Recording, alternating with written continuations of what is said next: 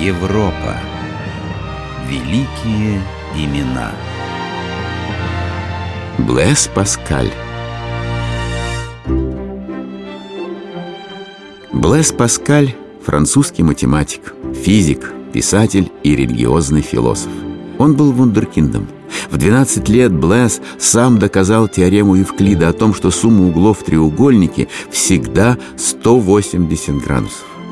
В 16 лет доказал теорему о шестиугольнике, вписанном в эллипс, параболу или гиперболу, которая сегодня называется теоремой Паскаля. В юношеские годы написал основополагающие работы по исчислению вероятностей и гидростатики.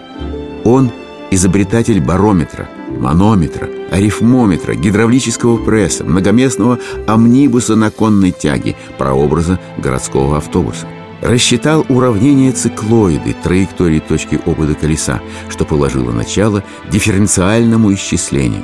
Причем все эти открытия были сделаны им как бы мимоходом – почти что случайно. Жизнь ученого кардинально изменилась в два ненастных осенних дня 15 и 23 ноября 1654 года. Последующие восемь лет до самой смерти он прожил под впечатлением этих событий. 15 ноября Паскаль с друзьями отправился на прогулку в коляске, запряженной лошадьми. Недалеко от Парижа, у деревни Неи, им пришлось переезжать мост через Сену. Его в то время ремонтировали, и в одном месте не было перил.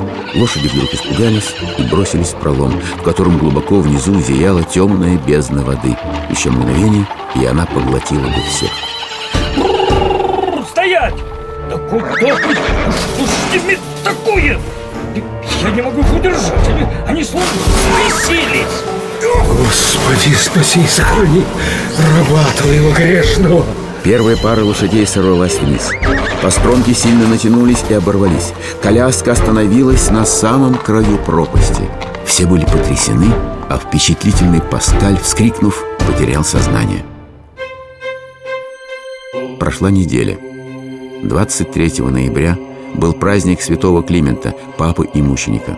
Вечером этого дня – с половины одиннадцатого до половины первого ночи у Паскаля было чрезвычайно насыщенное яркое видение. Образы проносились перед его мысленным взором стремительно.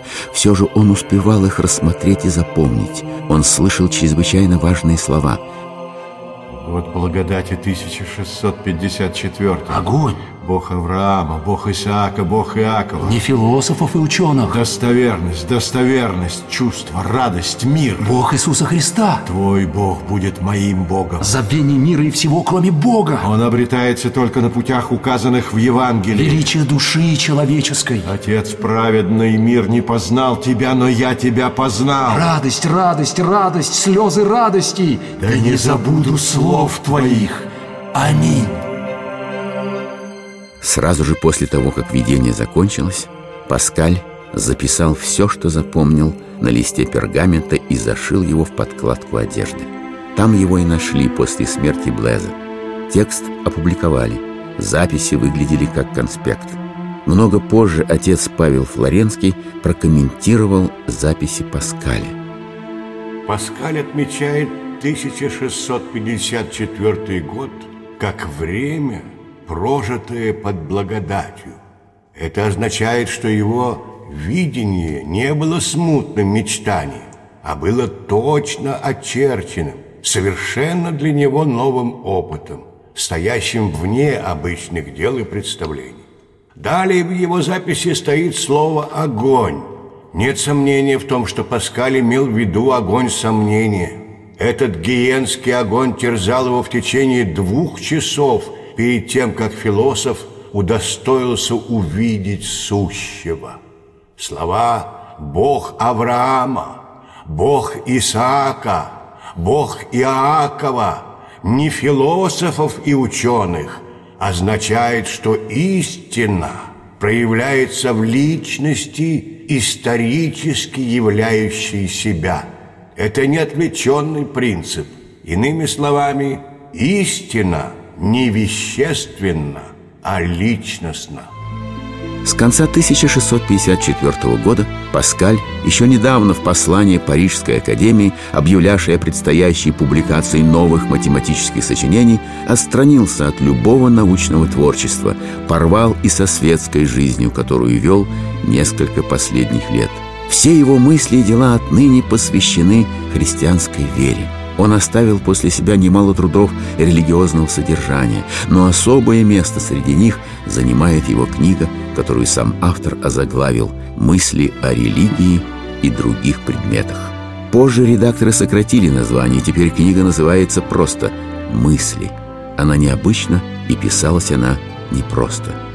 С начала 1659 года врачи категорически запретили Паскалю любую умственную работу – у него был прогрессирующий рак головного мозга. Но он умудрялся делать короткие записи на любом материале, который попадался ему под руку.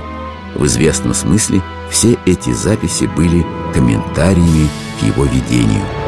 Нет-нет, это нужно обязательно записать, чтобы избавить людей от заблуждения. Не только невозможно, но и бесполезно знать Бога без Иисуса Христа. Да, так, все верно. А, вот еще что. Есть только три разряда людей. Одни обрели Бога и служат Ему.